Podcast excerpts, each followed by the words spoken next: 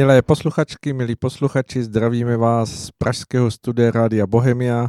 Je 11. března 2020 a dnes opravdu bude zajímavé povídání, protože máme dva hosty pro vás nachystané a těšíme se na to, že to bude velmi zajímavé povídání, protože eh, to, co se děje okolo nás, je opravdu eh, veliký přeliv mnohých událostí a věřím, že se jich dotkneme ze všech možných stran.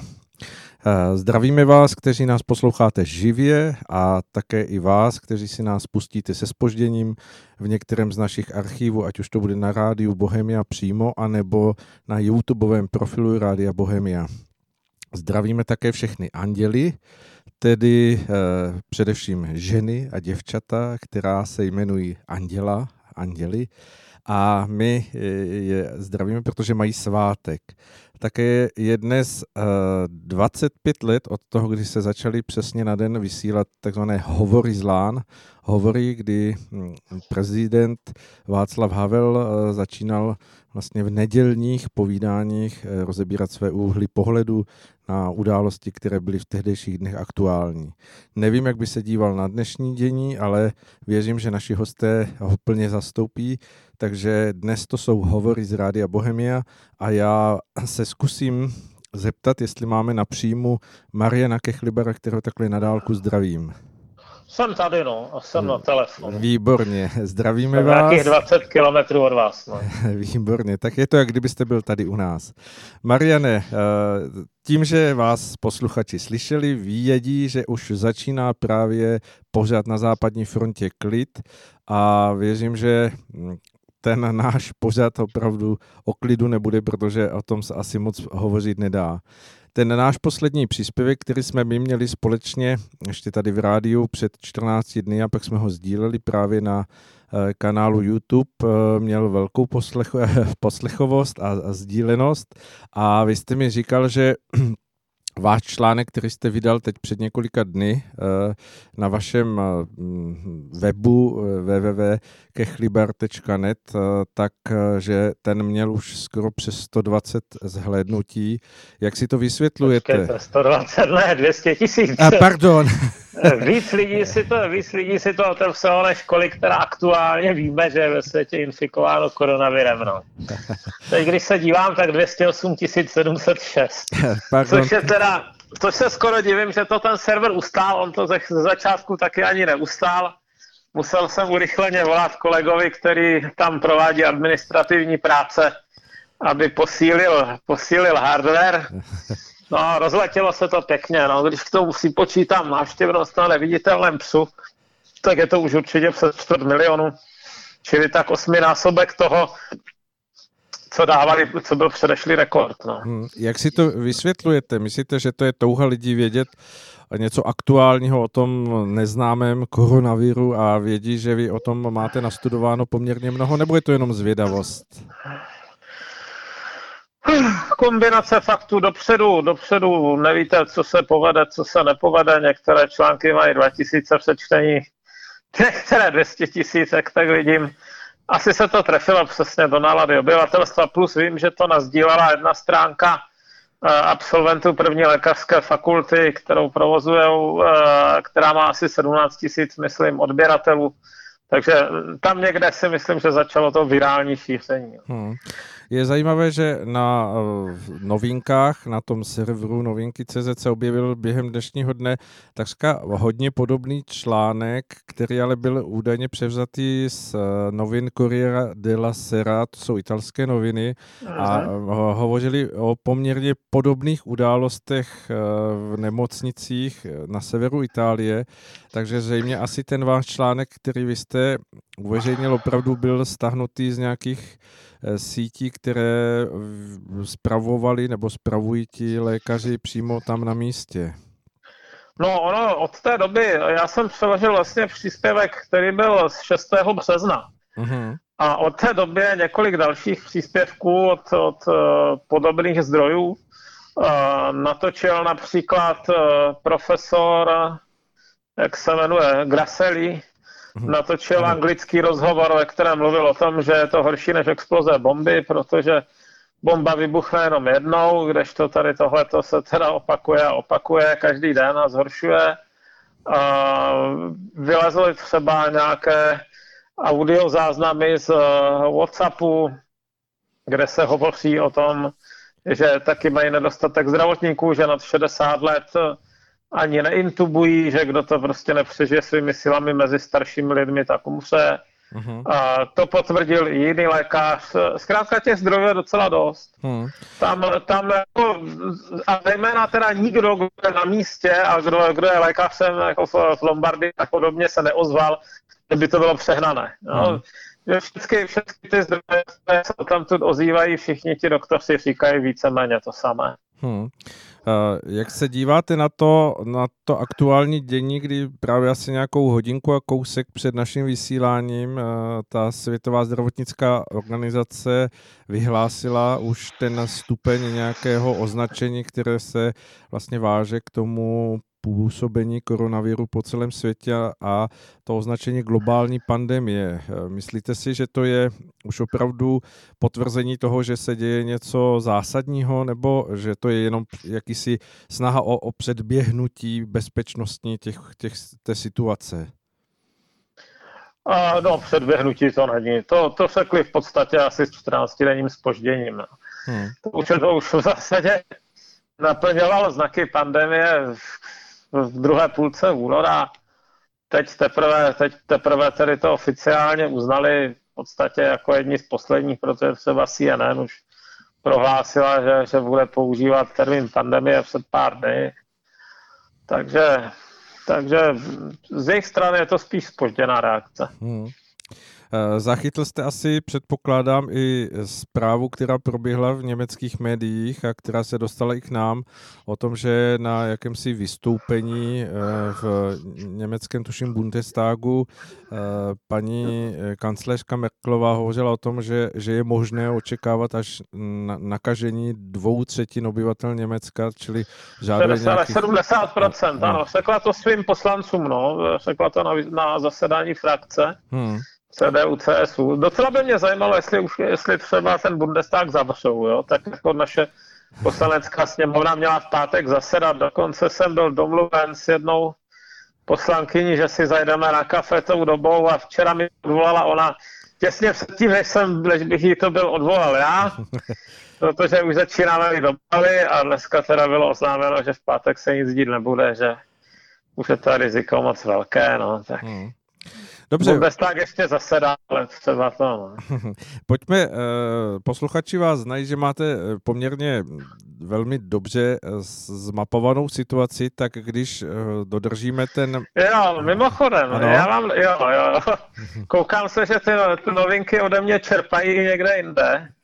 Ano. Tady, tady je článek Pandemie v dějinách nelítostně kosily a oni tam docela rozsáhle citují příběh Variola Vera ze zapomenutých příběhů. Hmm. Mimochodem jsem zjistil, že, že byla i v 70. letech ještě jedna pandemie, no, ta, jedna lokální epidemie byla v Evropě a to ku podivu Vroclavy. Hmm. To jsem věděl, to jsem ani při té rešerši nezjistil, nějakou chvíli to trvalo, hmm. ale, ale ku podivu jednou neštovice propukly ve Vroclavi, no, což je velice blízko našich hranic. Ano. A přestože, přestože polština není tak vzdálená, tak jsem o tom nevěděl. Uh, no. No tak uh, pojďme se podívat nějak víc uh, zblízka třeba na tu hm, Itálii, která takovým uh-huh. zvláštním způsobem se pro bíjí do čela těch nejvyšších počtů onemocnění. Vystupoval jste někde, proč se to děje, jak je to možné? My jsme minule hovořili o tom, že to je země tím důkladnějším vlastně sbíráním těch, těch hm, testů, a, ale to už jako možná překročilo tu hranici, nebo možná se dá říct, že, že, že zatím ještě něco jiného. To je, to je zajímavý případ. Lidi se obecně hádají na světě, proč je v Itálii tak eh, mnoho úmrtí. Protože když se člověk podívá, že už tam překročilo počet úmrtí 100 denně, to je docela dost. Hmm. Je to víc, než kolik bylo eh, třeba v Jižní Koreji, která má pro změnu poměrně nízkou umrtnost a všichni si kladou otázku, proč. Tak jedno podezření je, že že je tam přece jenom příliš mnoho starých lidí. No, že je tam daleko víc lidí nad, třeba nad 80, než je právě v Jižní Koreji. Mm-hmm. Ale to asi samo o sobě nestačí. Ono je docela dobře možné, že tam hrajou roli i nějaké jiné faktory.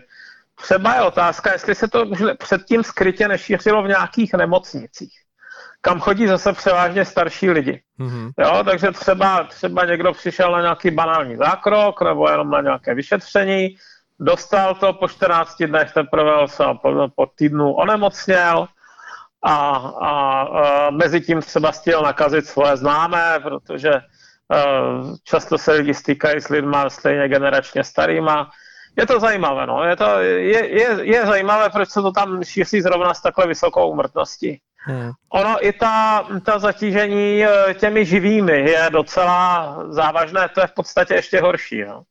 Jak se říká eh, ve válce, že zraněný je vlastně pro, uh, pro uh, nebo jeden, dva zranění jsou větší zátěží pro uh, nepřítele než několik mrtvých. Hmm. Třeba i deset, protože ty mrtvé už můžete ignorovat.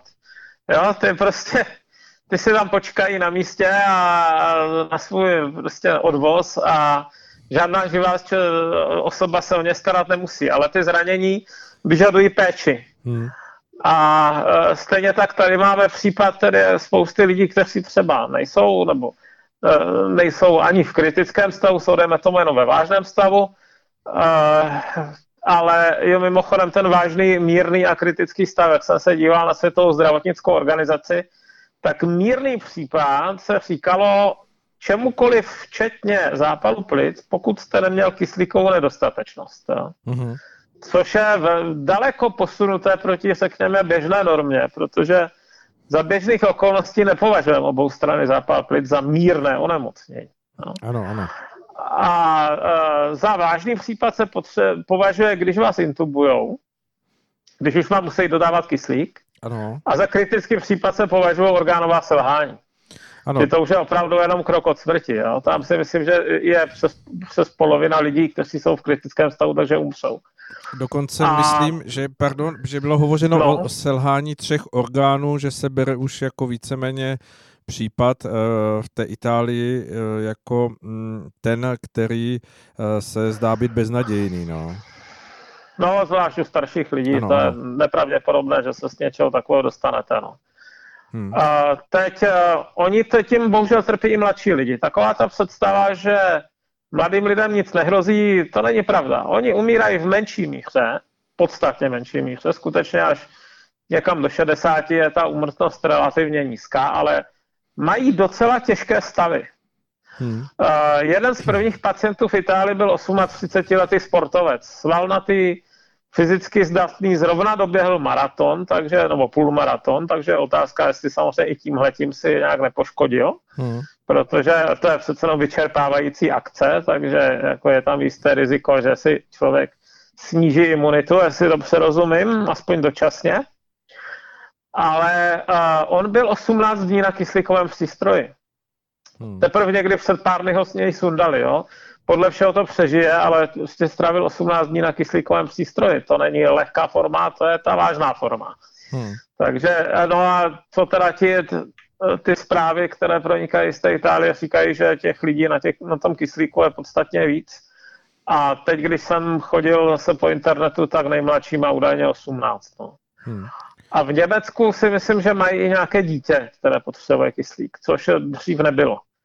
Hmm. Takže toto je, toto je ten skutečný problém. Za prvé, že ta nemoc trvá dlouho. Uh, vy tady tenhle maratonec, kterému trvalo 18 dní, než, než se zlepšil. Za druhé, že uh, ti lidi uh, potřebují přístroje, potřebují péči, což je uh, veliká, veliká zátěž a a v té e, Itálii už došlo ke stavu, kdy si musí vybírat, komu tu péči na vyšší úrovni poskytnou a koho prostě nechají ležet, jestli to přežije nebo nepřežije. Hmm. E, všiml jsem si, že mnoho lidí okolo mě a věřím tomu, že i mnoho našich posluchačů řeší tu otázku toho, mm, proč je pořád tak velký počet těch, kteří jsou řazeni do, toho, do té kategorie nakažení, eh, i když nejsou už jakoby v těch obětích, ale zároveň nejsou ani v těch vyléčených, protože tam je nějaký dvou, dvou opakovaný negativní test, který potvrzuje vyléčení. Jak si to vysvětlujete, že, že tak dlouhý čas vlastně probíhá to, že, že to nakažení je aktivní u, u, toho, u toho pacienta? No, tak ono to přece jenom asi trvá tomu tělu, než se tohle nezvaného hosta zbaví. Jo. Hmm. V zásadě je potřeba, aby se ho zbavilo samotné tělo. Ono to u zdravějších lidí teda pravděpodobně dokáže. No, je, je docela dost lidí, kteři, kterých už to dokázalo. To, co nevíme jistě, je, jestli se třeba ta nákaza nemůže vrátit. Je třeba i podezření, že dokonce ani ty dva negativní testy jako úplně úplně nezaručují, že jste se toho zbavil, protože jsou případy lidí, kteří byli propuštěni z, z nemocnice, aby v zápětí se zhoršili a umřeli. Je jich málo, ale jsou. Tudíž uh, jedna z věcí, na které velice intenzivně pracuje medicína, jsou lepší testy. Jo. Vy tam vlastně musíte mít dvě věci, senzitivita a specificita, a které mají úplně jinou, jinou hodnotu. Senzitivita znamená, že ten test, když je ten člověk nakažený, tak musí poznat, že je nakažený. Mm-hmm. Jo, čili nesmí tam být takzvaná falešná negativa. Situace, kdy, kdy někdo už teda je nakažený, ale test řekne, eh, nevypadá to tak. Eh, to je nebezpečné, protože eh, pak můžete vypustit nakaženého člověka mezi, mezi lidi. Hmm. A a ty původní testy, které se prováděly ještě teď tak v lednu, v únoru, tak byly, eh, tak měly relativně malou senzitivitu.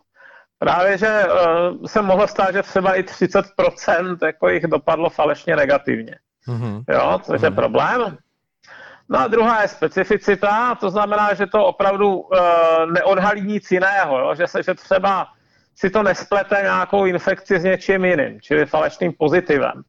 Jo, kdybyste měli, dejme tomu, test, který by úplně skvěle ukázal lidi infikované, ale buď uh, tímhle nebo o nímhle, tak nevíte, jestli mají to nebo ono. Jo? Mm.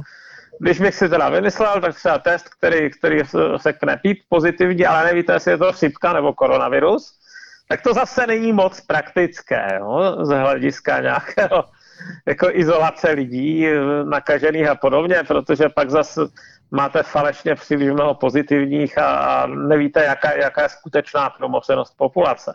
Mm-hmm. Takže, takže vy potřebujete vlastně oboje naraz. Ani falešné poplachy, ani falešný klid. Chce to přesně naraz, přesně oboje. Jo? Jako eh, poznat nakažené a nezamotat mezi ně nenakažené. Hmm. Takže, takže na tomhle se pracuje, zlepšuje se to, je jistá šance, že se během třeba měsíce budeme mít k dispozici test, který třeba bude zároveň vysoce senzitivní, zároveň vysoce specifický a pokud možno ještě třetí podmínka, aby to šlo udělat rychle. Jo, ne, že budete čekat třeba 10 hodin na výsledek, ale ideálně by to bylo tak do 15 minut. V takové situaci v zásadě můžete strčit člověka i tamhle jako sekněte, sekněte posádce auta, tady si zajeďte na parkoviště, eh, tady vás, tady vás všechny vytřem z toho krku a za 15 minut budeme vědět, jestli máte nějaký problém nebo ne. Jo? Hmm. Takže eh, tahle ta diagnostická přesnost, to, to je něco, o co velmi stojíme a uvidíme, jak si s tím teda lidstvo poradí. Musíme říct, že dneska máme rekordní množství vědců že, v historii, ona se o těch virech taky daleko víc ví, než třeba v 80. letech. To, ať určitě spousta, spousta čtenářů si, a posluchačů si pamatuje 80. léta a tehdy třeba vytvoření HIV testu trvalo několik let. Jo? Mm, ano, ano. To docela dobu, dobu trvalo, než vůbec zjistili, že je to nějaký virus.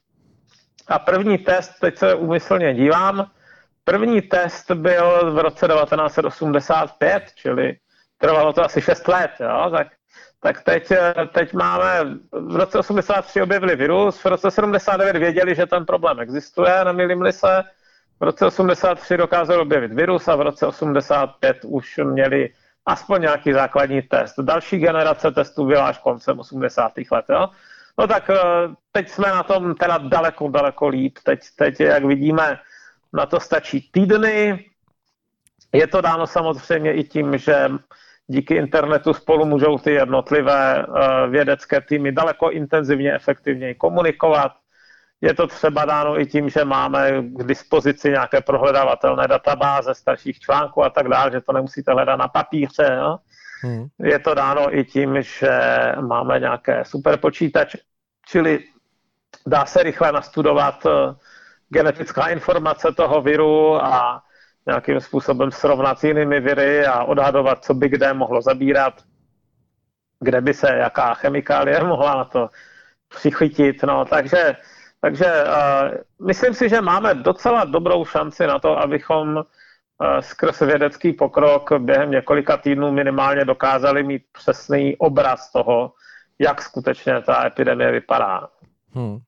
Eh, když se na to podíváme, Mariany, z pohledu celé Evropy, protože vlastně už není v tuhle chvíli ani jedna země, která by mohla říct, že je stranou tohoto dění a že nemá potvrzený žádný test eh, pozitivní. Mm, jak se díváte vlastně na tu symbiozu těch evropských států v tomto směru, eh, třeba právě ty volné hranice a, a mm, to, to, to, co vlastně jsme považovali do mm, ještě nedávna jako výdobytek té, té Evropské unie, eh, tak se teď ukazuje do určité míry jako něco, co, co vlastně ty jednotlivé státy považují za eh, jednu z důležitých záležitostí k tomu, aby se vrátili, dejme k tomu ke kontrolám a k nějakému určitému zamezení toho volného pohybu. Eh, jak se, jak se díváte na, na tento moment, protože samozřejmě ta lokace a určitá izolace je asi důležitá v tomto případě. No, jednoznačně se ukázalo, že uh, přece jenom na národní úrovni, že jsou ty státy akceschopnější. Jo? Hmm. Uh, je vidět, že jejich odpovědi se strašným způsobem liší. Například uh, Španělsko, Francie jedou po stejné křivce jako, jako Itálie, hmm. jenom o několik dní spožděné. Ale očividně nereagují tak rychle, jako třeba z hlediska nějakých celostátních celostátních uh, zákazů karantén, vyučování nebo... a podobně, no. karantén. Nemýlím se, tak teď mají být ve Francii uh, komunální volby uh-huh. a oni je stále ještě teda plánují uskutečnit. No. no. To by mě zajímalo, jaké tohle bude mít efekty, protože já bych řekl, že se lidi budou možná trochu bát mhm. jít k těm urnám. Tak test se dá. Francii, Francii přibylo docela razi, razantně nakažených, už je nemilím se nakažený nějaký ministr, se tak i v Británii nějaká ministrině um, juniorní nakažená, ta, ta byla na návštěvě u Downing Street 10, takže, takže to mohla předat i Johnsonovi. Hmm. No je to, je to ta, ta situace zrovna v, tom, v té Francii a ve Španělsku je, tam to šíření je významné a přitom, přitom se proti tomu zdaleka nedělá tolik jako třeba v té Itálii a dokonce si myslím, že mají trochu spoždění vůči nám. U nás uh, bych docela pochválil tu současnou reakci. Hmm. Chviličku jsme se z toho zpamatovávali, ale chvála bohu, uh, zdá se, no já bych teda odhadl, že asi za těmi akcemi stojí profesor Primula, který je epidemiolog a který tuší, jak se věci mají. Takže, takže třeba ten zákaz toho vyučování ve školách je dán tím, že historicky se vždycky ukázalo, že školy byly významným zdrojem infekce. No. Uh-huh, My samozřejmě úplně přesně nevíme, jak to bude tentokrát, protože ta, ten koronavirus má z tohohle hlediska trošku zvláštní chování. Uh, málo nakažených dětí, nevíme, do jaké míry to dokážou přenášet na své příbuzné. Před nějakou dobou se zdálo, že uh, bezpříznakoví šiřitelé jsou, teď se to zase trošku spochybňuje, že to tak možná není. Takže nevíme, jestli děti, které nemají příznaky, jestli dokážou nějakým způsobem infikovat svoje příbuzné nebo jiné lidi ve svém okolí. Ale uh, je jistější, aby, aby v té škole nebyli. Když se to třeba srovná s eh, epidemí španělské chřipky, o které něco víme, která byla zmapovaná svého času, tak ty města, státy, které zavřely dříve školy, tak měly podstatně nižší úmrtnost. Hmm. Eh, v tomto kontextu, hm, když to opět vidíme jako určitou hm, znova se opakující eh, situaci, kdy ta Evropská unie jako celek vlastně není schopna až tak úplně hm, reagovat na, tu, na to aktuální dění. Eh, myslíte si, že to do budoucna bude jeden z momentů, které by se dali nějakým způsobem přičíst na to pochybování v ten smysl Evropské unie? Ať aby jsme byli spravedliví, Evropská unie k tomu nemá pravomoci, já bych je teda ani nedával, jo, ale jakoby přinutit nás k tomu nemůže. Jo, takže není úplně, si myslím, na místě to házet na ně. Já mám vůči EU spoustu výhrad, ale tady by jako spravedlivě sečeno není to její pravomoc. Mm-hmm. Oni se snažili vyzvat státy k nějaké vzájemné spolupráci dobrovolně, ale přesně v této situaci je vidět takový ten princip, který blíží košile než kabát, takže třeba uh, dýchací roušky, jo, nějaké ty, ty uh, respirátory, které jsou aspoň trošku odolnější, tak ty státy vůči sobě navzájem zakazují vývoz. No? Uh-huh. Aby, jim, aby jim neunikaly strategické rezervy. Ani Česká republika neumožňuje vývoz respirátorů.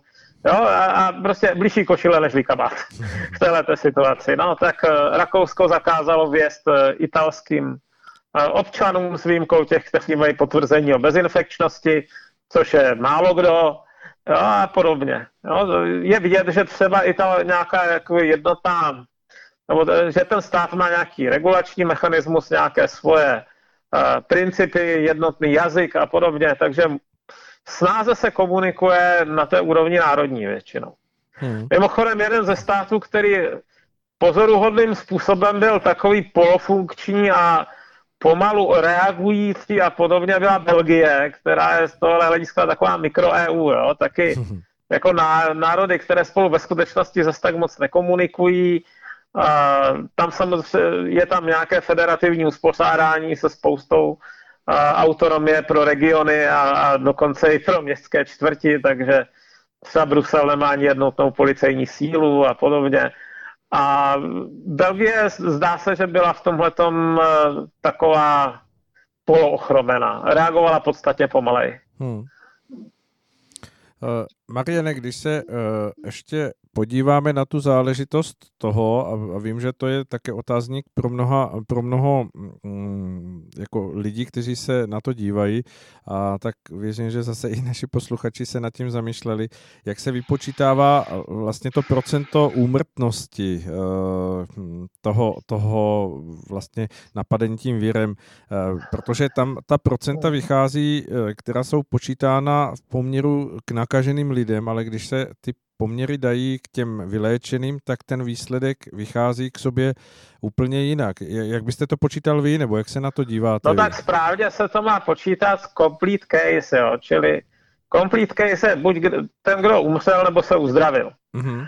Ale jelikož tahle nemoc trvá dlouho, jelikož vám může trvat eh, třeba 6 týdnů, než teda se uzdravíte nebo umřete, ano. Tak, tak eh, v Evropě je stále ještě většina lidí ve stavu, kdy se nedá určit, jak dopadnou. U těch, kteří, eh, kteří, dejme tomu, jsou v kritickém stavu, tak víme, že daleko víc jich umře. U těch, kteří, dejme tomu, nemají, nema, nemají potřebu kyslíku a tak dále a jsou mladší, tak je lepší šance, že se že přežijí docela dobrá, ale nedokážeme to prostě vyhodnotit v současné chvíli. Hmm. Protože většina těch lidí ještě není v rozhodnuta.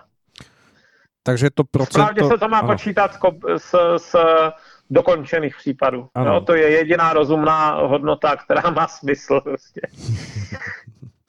Dobře, takže vlastně se bude muset na to procento počkat, až skutečně bude moci říct, že, že ta mm-hmm. pandemie se přehnala, že výsledky z toho jsou takové, jaké jsou. Uh, určitým náznakem v tom může být i Čína, která se posouvá, ona je napřed, uh, takže těch mhm. vyléčených je tam víc a naznačuje to, že to procento um, přeci jenom jako není tak dramatické, i když je pořád jako hodně vysoké.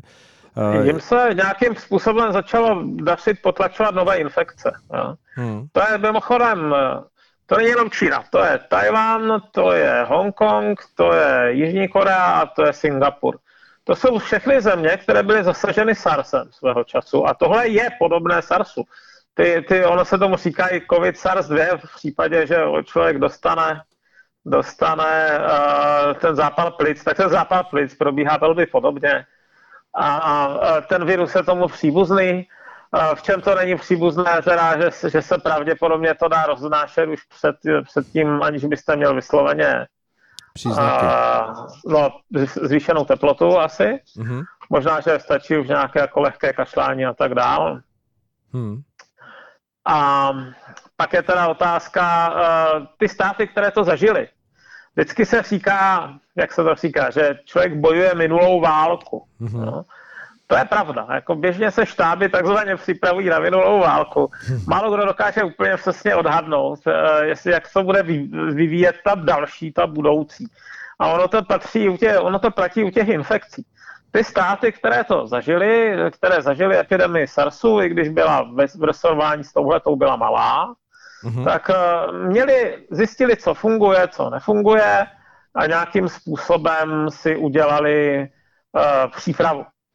A teď vlastně po nějakých 16 letech, nemýlim se, to 16 let, tak uh, možná 17, už 16 a půl, něco takového, tak začali uh, reagovat na základě těchto těch zkušeností. Uh-huh. A na základě toho, co si na to připravili. A začali řešit takové právě otázky. Uh, kde všude mají být rozmístěné třeba dezinfekční prostředky, jo? takže když, když máte opravdu u každého vstupu do obchodu, jo? když přinutíte ty lidi, aby si, aby si otřeli ruce dezinfekcí, tak je to samozřejmě o dost lepší, než když si umyjou ruce dvakrát denně. Stejně tak, když teda každého přinutíte nosit roušku, tak asi trošku snižujete rozšiřování. Ty roušky, to je takové, e, slyšel jsem hodně tvrzení, že nefungují, ale ono je to pravda tak e, z poloviny, řekněme. Oni, oni redukují ten přenos, zejména teda od nakažených lidí, ale nějakým způsobem ho redukují a každá ta redukce je dobrá, jo? protože se bavíme o exponenciální funkci, takže jestli je ten, ten, ten, ten, ten konstanta A na x, tak jestli je to A je o něco menší, tak ten růst je podstatně pomalejší. No a když k tomu dopočtete nějaké další principy, které už třeba začínají uh, akceptovat i ti Italové, že se lidi nemají moc přibližovat, že třeba když stojí frontu jo, před lékárnou, že mají stát dva metry od sebe, aby na sebe nedýchali ještě s těma rouškama, že ve vnitř malého obchodu smějí být naraz jenom tři zákazníci, ve velkém supermarketu 15, jestli si dobře pamatuju. Jo, to jsou všechno opatření, každé z nich má drobnou funkci, mm-hmm. a když se to dohromady poskládá, tak je velmi slušná šance, že uh, se vám podaří to šíření snížit. Jo? Stejně tak uh, zavedli, zavedli Číňani nějaké to sprejování ulic, i to má asi nějaký efekt. Hmm. Takže když tohle to všechno poskládáte, tak máte šanci tu epidemii vzít pod krk no, nějakým způsobem zabránit v tom veselém šíření, které by probíhalo po exponenciální křivce, kdyby nikdo e, žádným způsobem v tom nebránil. Hmm. V tom kontextu e, s tou Čínou, kterou teď zmiňujete e, v předchozích dnech a možná už na začátku té, té epidemie, která začala někdy v lednu, v únoru, především v těch čínských městech, bylo možné slyšet určité hm, pohledy, které zaujímaly to postavení toho, že ten západní svět je vyspělejší, že je lépe, lépe stojící právě v těch de- demokratických principech a někteří z těch komentátorů se byli v prsa v to, že vlastně něco takového jako to, co se dál, dálo tehdy v tom Wuhanu a v dalších městech, se nemůže tady eh, v těch evropských zemích a na západě stát, protože eh, tady je větší informovanost, větší hm, schopnost jakoby pracovat s otevřenými daty a podobně. Jak se na to díváte teď s odstupem i vlastně toho, té proměny toho, kdy se přelívá ten, ten eh, virus více, více na západ, do těch západních zemí? Hleďte, ta větší informovanost je, myslím, že je obecně lepší, ale je krásně vidět, že ty jednotlivé státy mají různé schopnosti reakce. No? Hmm. Jako je pravda, že třeba Tajvan je docela demokratický stát, kde se veřejně mluví a, a, a stejně tak eh, je Itálie, jo? ale, ale uh, ti Italové měli, jeden z, jeden z problémů, který přece jenom trošku máme, je, jsou jazykové bariéry, ty informace nepronikají až tak rychle z italštiny samotné třeba překládá jenom málo kdo, no tak to musí vyskytnout aspoň v angličtině. V angličtině to chviličku trvá, než to přeskočí do češtiny jo, a tak dále. Tyhle ty procesy jsou tady naprosto zřetelné v té Evropě. Dokonce i teď, když už naše jazykové vzdělání je v cenou dost lepší než před 30 lety. Mm-hmm. Dokonce i teď to trvá několik dní a to teda ten virus je minimálně srovnatelně rychlý. Jo? Mm, ano. Možná i rychlejší. Na druhou stranu je vidět, je prostě vidět, že, že, že uh, v té, když už, když už ta vláda dokáže akceptovat, že má nějaký problém, tak některé ty vlády jsou schopné docela rychlé reakce. Mm-hmm. Uh, jak Poláci, tak Češi, tak Rakušáci byli schopni docela rychlé reakce. Mm-hmm. Uh, daleko pomalejší, dost děsivě pomalejší je Německo, které třeba stále ještě nevyhlásilo celkový stav nouze, takže to zatím je víceméně stále ještě v rukách jednotlivých, eh, jednotlivých eh, spolkových zemí. Nemilím se, tak se má konat eh, nějaký fotbalový zápas v Lipsku, či je snad z Anglii, s nějakým anglickým s Tottenhamem nebo s někým uh-huh. takovým. Tuším, no a tam má při, no a tam má při 40 tisíc diváků. Jo. Uh-huh. To, to je prostě přesně to, co by se nemělo konat v daný okamžik. Hmm. A pořád to ještě nezrušili. Možná zač, zakáží eh, hráčům hrát kontaktní eh, způsob eh, toho fotbalu. eh, jak se... No ty hráče se tolik nebojím. To si myslím, že bude problém spíš ty davy, které budou procházet eh, do toho stadionu a zpátky a ještě se tam po cestě někde opijou a budou se obývat a, a, a skandovat hesla. No, to je...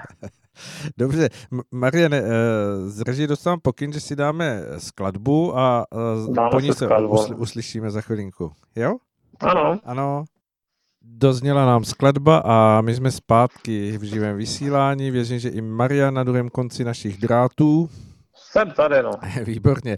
Já jenom připomenu našim posluchačům, pokud nás poslouchají živě, že mohou posílat, uh, tak jak už vícekrát to učinili, uh, přes chat našeho rádia dotazy, mohou to posílat uh, klidně i přes náš e-mail studiozavináčradiobohemia.cz a nebo na facebookovém chatu nám mohou posílat také různé postřehy, poznámky, dotazy na Mariana, kterého teď máme živě na druhém konci. A e, já se ho hned zeptám, e, v tom kontextu toho, co jsme hovořili vůbec ohledně Eh, funkčnosti Evropské unie jako celku, vy jste ji trošičku bránil. Já teď... Uh, tak já si myslím, že musíme být férový. Jo? Když, určitě. Jako, všechny politické struktury mají na sobě dost pravdivých problémů, aby jsme o nich mluvili a tady si myslím, že ta reakce jako je uměrná tomu, co je jí povoleno papírově. Dobře. To si myslím třeba, že, že Frontex a spol by mohli dělat daleko lepší práci, ale, ale tady, ta, tady ty infekční záležitosti, to, na to nikdy nějaká velká koordinace nebyla a je to převážně záležitost národních autorit. K tomu front... které to buď umějí nebo neumějí. K tomu Frontexu se určitě ještě dostaneme dnes a já tedy navážu na to, vlastně, co se děje teď v přímém přenosu, co můžeme vidět, a to jsou všechna ta opatření, a která teď samozřejmě z hlediska toho šíření nemoci mají svůj význam, svůj důležitost, ale na druhou stranu se dá hovořit o tom, že každý takový posun té hranice, eh, eh, omezení pohybu, omezení eh, nebo zvýšení kontrol toho, té plynulosti dopravy, to všechno se nasčítá dává na jakýsi sloupeček, který začínají v opatrnosti sčítat ekonomové a zdá se, že to, co se eh, vlastně na, k nám dostane jako další vlna po tom všem, co o, o, opadne, eh, ta virová vlna, tak bude zřejmě účet za všechno to. Eh, konec konců některé banky, tuším, že Banka Velké Británie už snížila eh, sazby na hypotečních úvěrech a, a další banky se chystají na to, že budou pomáhat té ekonomice. Bude to stačit, Mariane? No tak eh, stačit. Určitě si to pěkně odskáčeme. To, co se týče, co se týče peněz, to si myslím, že budou částky to by mohlo být klidně 11-12 místné i v eurech, jo? jako celo, celosvětově možná ještě víc. To je opravdu hodně. A tam se přeruší tolik, tolik eh, vazeb. Na, na druhou stranu, všecko zlé k něčemu dobré. Jo? První věc, eh, po té, co tady tohleto přežijeme, což jako civilizace určitě přežijeme, o tom nepochybuju, uh-huh. tak eh, si třeba uvědomíme, že rezervy jsou užitečná věc. To je jedno z mých oblíbených témat. Uh-huh.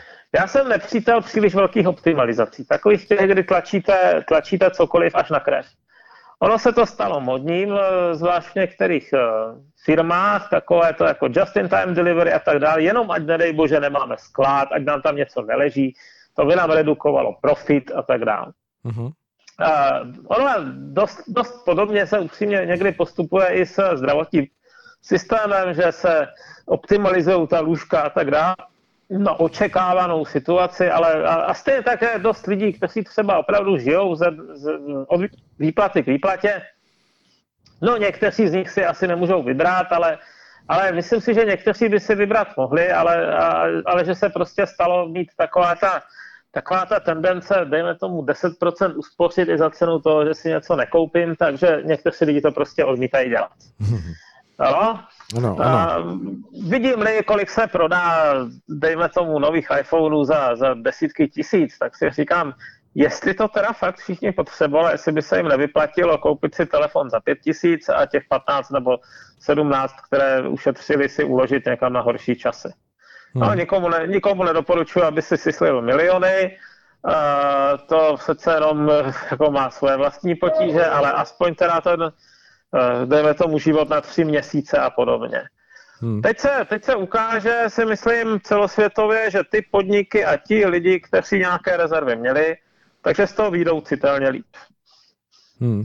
A tohle je upřímně uh, lekce, kterou bychom asi měli uh, docela vstřebat a trochu se jí řídit, protože až příliš mnoho sem se spolehá jednak teda na zadlužení nebo na, na, na kredit, uh, jednak na to, že se že vlastně jako další měsíc bude stejná situace, jako byla teď, jo. Nebo no, teď jsem to nesek jasně, ale že řekněme, příliš mnoho firm a lidí spoléhá na to, že s tím listopad bude víceméně říjen plus něco. Ale uh, nastávají takovéhle nepředvídatelné okolnosti, to, čemu se říká černá labuť, nebo to tak pojmenoval uh, Nasim Nicholas Taleb a společnost, která příliš eh, funguje na hraně, která nemá rezervy, tak eh, je přežívá hůř než ta, která ty rezervy stále ještě má. Hmm. My jsme eh, vícekrát v našich vstupech hovořili právě třeba o Itálii, zmiňovali jsme i Francii, jako země v Evropské unii, které jsou opravdu s velkým baťohem nákladů na, na zádech těch dluhů a, a nejrůznějších To je velký úvěrů. problém, ano. A teď zrovna ta to Itálie je, problém, ano, ano. Ano, je v takové situaci, že jí toho velmi nepomůže asi. Právě. Když se člověk vezme, tak ano, Česká republika má relativně nízké zadlužení. No. Není to, já stále nejsem spokojen s tím, jak hospodaříme, upřímně bych si představoval, že, na, že po několika letech konjunktury budeme, dejme tomu, na 20% dluhů a ne na, na kolik to máme teď, 36. Mm-hmm. Ale, ale proti, proti jiným státům je to sranda. Zvlášť ta západní Evropa, teď se dívám, to my vidíme, no, my jsme vůči Itálii nebo Francii relativně málo zadlužení, čili dojde k skutečně nouzové situaci, tak se dají ty peníze vytisknout. Jakkoliv nejsem dlouhodobým příznivcem, tak v krizích si myslím, že to cenu má, jo? že to dává hmm. smysl. Hmm. No, ale ta Itálie se svým zadlužením, ta Francie se svým zadlužením, pro ně je to, oni budou muset velmi zásadním způsobem porušit maastrichtská kritéria. Což samo o sobě ještě není zase taková trága, eh, to se jim povolovalo opakovaně, ale otázka je, kde to má nějaký přirozený limit. Protože důvěryhodnost měny a důvěryhodnost státních eh, dluhopisů a podobně se nedá nadekretovat z hora. To je otázka toho, jestli ten trh je ochoten kupovat ty, ty papíry a, a někde je neviditelná hranice, za kterou je ochoten kupovat. Není. Přijde se na ní až v momentě, kdy překročíte, ne měsíc předem, a pak se to hrozně těžko nějakým způsobem vrací. Jo? Jakmile jednou ztratíte teda důvěru na trzích, tak ona se tak nevrátí. A, čili ano, ty země jsou vystaveny velice nepříjemným ekonomickým podmínkám. Určitě budou mít recesi, jako skoro jistě. Už jenom se podíváme na procento HDP, které tvoří uh, turistický průmysl, turistický ruch. Hmm. Myslím si, že ve Francii je to aspoň 15%, a v Itálii snad ještě víc. Tuž, tuším, že 30% jsem někde i četl. Dokonce. No Španělsko, které Eh, se, která teda jede po namydlené skluzavce taky. A dneska jsem četl, kolik se zvýšil, zvýšil jejich uh, infekce, tak uh, Španělsko je na tom snad ještě závislejší, protože my musíme počítat ještě s jednou věcí. Jedna věc jsou oficiální uh, údaje, no, mm-hmm. takové ty, které se dostanou do statistik, ale když uh, navštívíte, dejme tomu Andalusii, tak zjistíte, že docela dost lidí tam dělá na černo v tom turistickém průmyslu. Mm, ano. Že bez tady téhle jako pláce, pla, práce placené pod stolem v hotovosti uh, by ty tamní ekonomické poměry byly ještě daleko krutější. Andalusie má oficiálně 24, tuším, procent nezaměstnanosti, je to tak? A 50% mezi mladými, ale ona tam reálně za tolik lidí bez té práce není. Holci někde roznášejí sangriu a utírají stoly a podobně, ale aspoň něco dělají. Jo? Mhm. Aspoň mají nějaký základní příjem. Pokud tohle to vypadne, kdyby jenom na čtyři měsíce, tak, tak, eh, tak eh, to dopadne ta nezaměstnanost plnou silou no, na, na veškerou tu populaci. No a tohle teď pravděpodobně nastane. Oni asi lidi nebudou, kdo ví, jak moc cestovat eh, v tomhletom morovém roce. Myslím si, že to nepřejde minimálně do léta, nejenom proto, že, že infekce, ale i proto, že se jich bude muset zůstat doma, šetřit a tak dál. Co první škrtnete? Zahraniční dovolenou. Je to tak. Je to tak. Takže, takže jako letošní dovolené budou slabé. Nebudou lítat ani ti Číňani. takže, takže eh, to se samozřejmě projeví na ekonomické situaci všech zemí, které byly až dosud zvyklé že 10-15% jejich ekonomiky je turistický ruch. Hmm. A kdybyste no. teď byl v roli prognostika, Mariane, tak byste spíš očekával, že to bude opravdu velmi jako náročné, anebo že se to uh, zvládne s tím, že... No, Hleďte, zrovna Česká republika si myslím, že má jako určitou naději v tom, že my přece jenom máme ještě docela živou průmyslovou tradici. Už to není tolik, co to bývalo ale uh, ono mimo jiné tady tahle ta situace pozornila uh, zbytek světa na to, že se nevyplatí všechno vyrábět v Číně. Hmm, ano. A je možné, že by se nám tady nějakým dostatečně, pokud, ne, pokud nebudeme stupidí, pokud to nějakým způsobem využijeme, tak eh, je možné, že bychom se mohli zase trošku zapojit do těch dodavatelských řetězců jako výrobci.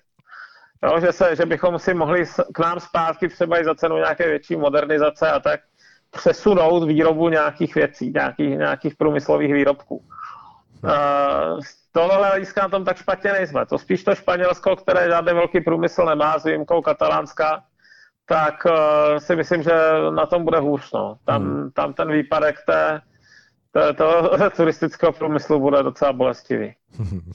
Dobře, Mariene, abychom nechali aspoň trochu posluchače vydechnout od toho aktuálního koronavirového dění, uh, pojďme se posunout eh, kousek dál, ono je to také letovisko, také je to země, která se potýká poměrně s velkým zadlužděním, i když v poslední době se jí dařilo trošku to zlepšit, ale teď to vypadá, že se na ní valí něco, co je opravdu na hranici jejich nějakých bezpečnostních sil a to už asi někteří posluchači tuší, že hovořím o Řecku, které je vystaveno poměrně velkému náporu e, ze strany Turecka a to náporu, který vlastně eh, je hm, v podobě lidské síly, která se tam snaží prosmíknout přes tu hranici, která dělí e, Řecko s Tureckem.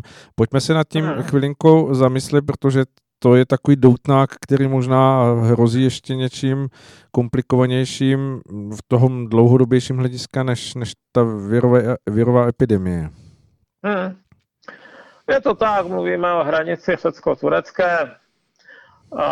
Tam se pokusil, pokusil se Erdogan o nějaké další vydírání skrz to, že tam dovezl dostatečné množství lidí, kteří, kteří uh, chtěli prorazit dál do Evropy No zdá se, že v Řecku je jiná vláda, než byla v tom roce 2015. V roce ano. 2015 byla vláda silně levicové Syrizy, to byl asi nejlevicovější mhm. tehdejší významný subjekt v Evropě. A ti už tak říkají z principu ve své stranické DNA měli nějaký ten internacionalismus a tak dále, no, tak eh, se nesnažili příliš bránit tomu náporu.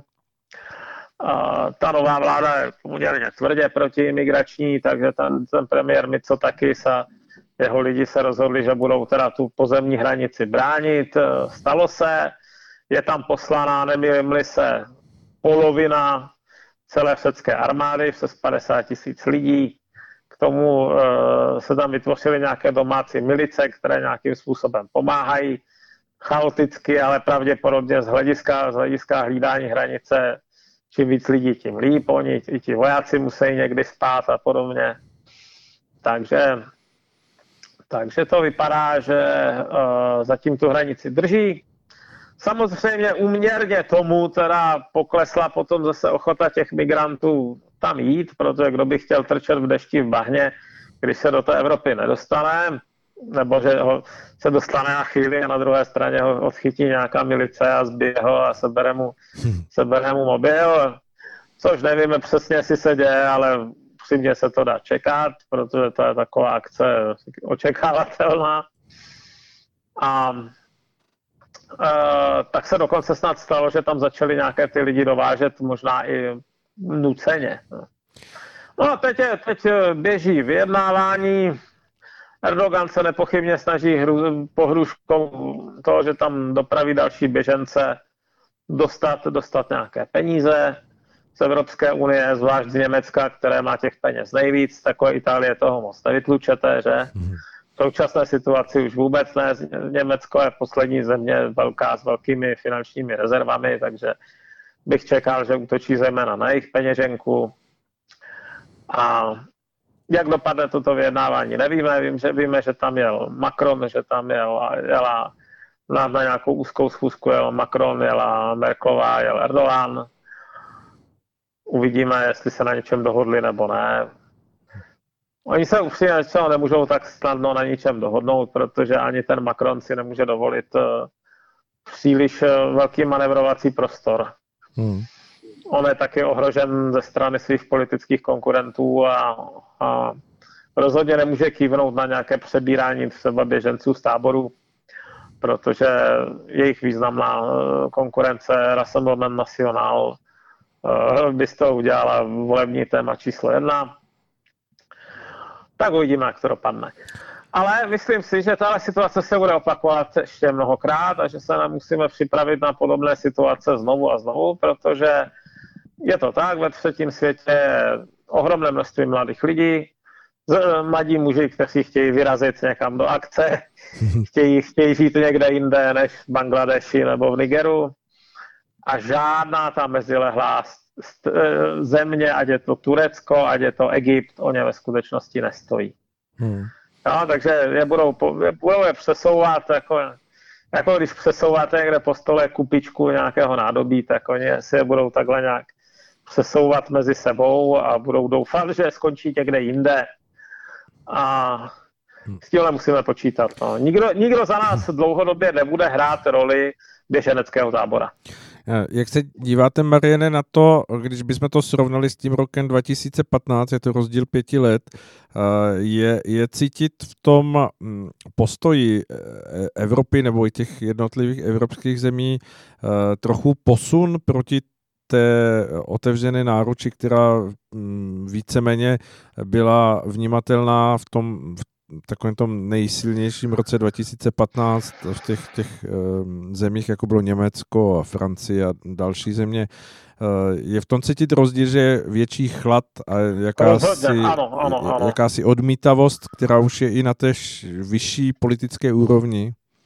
Je to nesrovnatelné. Hmm.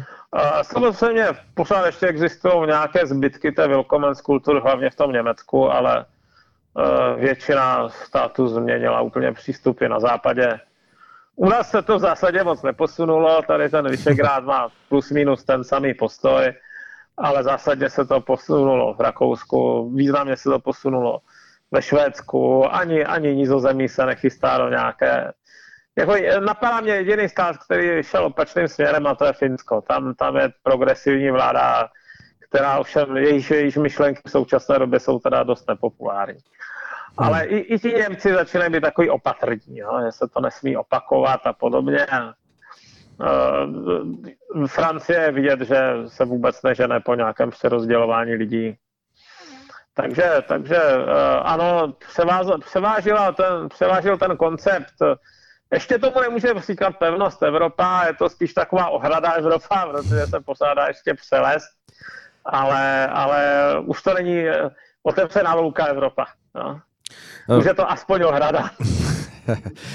Myslíte si, že, že to dos, dospěje do ty roviny? Vy jste eh, v tom našem předchozím povídání zmínil to ten Frontex a další, že skutečně se z toho vyprofiluje něco, mm, jako co bude mít nějakou faktickou energii pro to, aby se eh, postupně v těch slabých místech té, té, té evropské eh, pevniny a vůbec jako těch, těch eh, slabých místech těch jednotlivých států mohlo hovořit o tom, že to je bráněno možná i na hranici nějaké síly, která se opravdu brání tomu, aby se tam dostávali lidé jednoduchou a takovou tou vítací cestou. Myslím, že ty nejohroženější oblasti už to pochopili. Například uh, Španělsko sahá kousíček, že 14 kilometrů je to od, od Afriky. Ano. A tam už, tam ani ta levicová vláda si netroufne přijímat ty lidi, kteří tam dorazí na nějakých rychločlunech nebo přelezou ten plot do Ceuty a Melily. Rovnou je expedují zpátky do, do Maroka, nezměnili tuto politiku ani přesto, že teď je tam menšinová vláda, ve které je Podemos dokonce, eh, což je docela dost levicové hnutí. A stejně tak eh, si myslím, že Řekové už nikdy dobrovolně neotevřou hranice, už se to nestane. Ten národ tam změnil názor, nechce už, nechce už být prostě obsazen.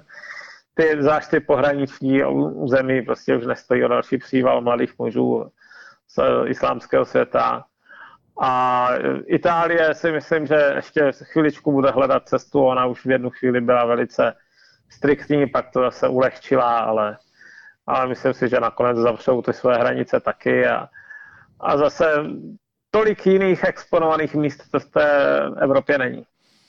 Toto jsou tři nejhorší. Hmm. Myslíte, že se tedy neobjeví nějaká teď pro nás těžko i uchopitelná cesta, která se nakonec s nějakou cestou eh, nebo nějakým postupem změním nějakou mravenčí stezku, kudy opravdu zase bude pronikat nějaký prout někoho, eh, kdo, kdo prostě bude chtít do té Evropy? Těch lidí, kteří budou chtít do Evropy, bude dost a samozřejmě, jelikož je to významný zisk pro uh, pašeráckou mafii, která vybírá velké peníze za to, že, že vás do té Evropy dostane, hmm. tak uh, snaha bude neustále.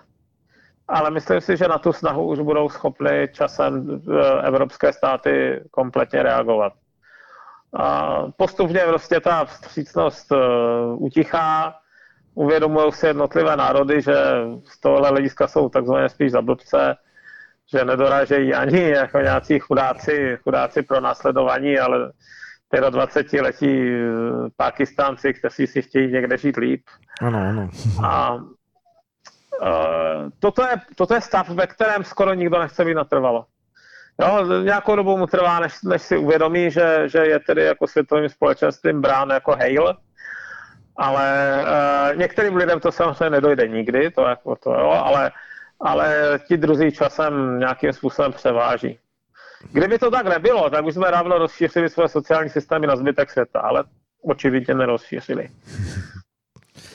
Dobře, Mariane, dívám se na hodiny, že, že ten náš čas utekl během dnešního povídání, že to opravdu uteklo velice rychle a... Mm, Bylo to zajímavé, hmm. určitě Uvidíme, co bude za 14 dní, jestli už nebudeme všichni na telefonu. Možné všechno. Já musím říct, že já už prostě nechci jezdit hromadnou dopravou, ale jelikož nemám auto a nechci strávit 40 minut eh, v každém směru v eh, autobusech a metru, kde, se, kde neustále lidi kašlou a pleskají, tak, eh, tak uh, pracuji z domova teď. No. Tak já věřím, že jsme to zvládli dobře a že posluchači ocenili, že zvuk byl výborný, víceméně po, po celou dobu, až na nějaký úplně takový malinký šum na začátku, tak to bylo úplně skvělé a věřím, že i když to bude potřeba příště za 14 dní, že, že opět se budeme moci takhle spojit. To byl takzvaný šum svistu. Šum svistu. tak jo. Eh, Mariane, velmi děkujeme, přejeme vám krásný večer dnešní a samozřejmě, uh-huh. ať dobře zvládnete všechno to vaše uh, působení v, v rámci omezení, které prožíváme všichni a budeme se těšit za 14 dnů naslyšenou. Rád se rozloučím, dávejte na sebe přiměřeně pozor. Naslyšenou. Naschledanou.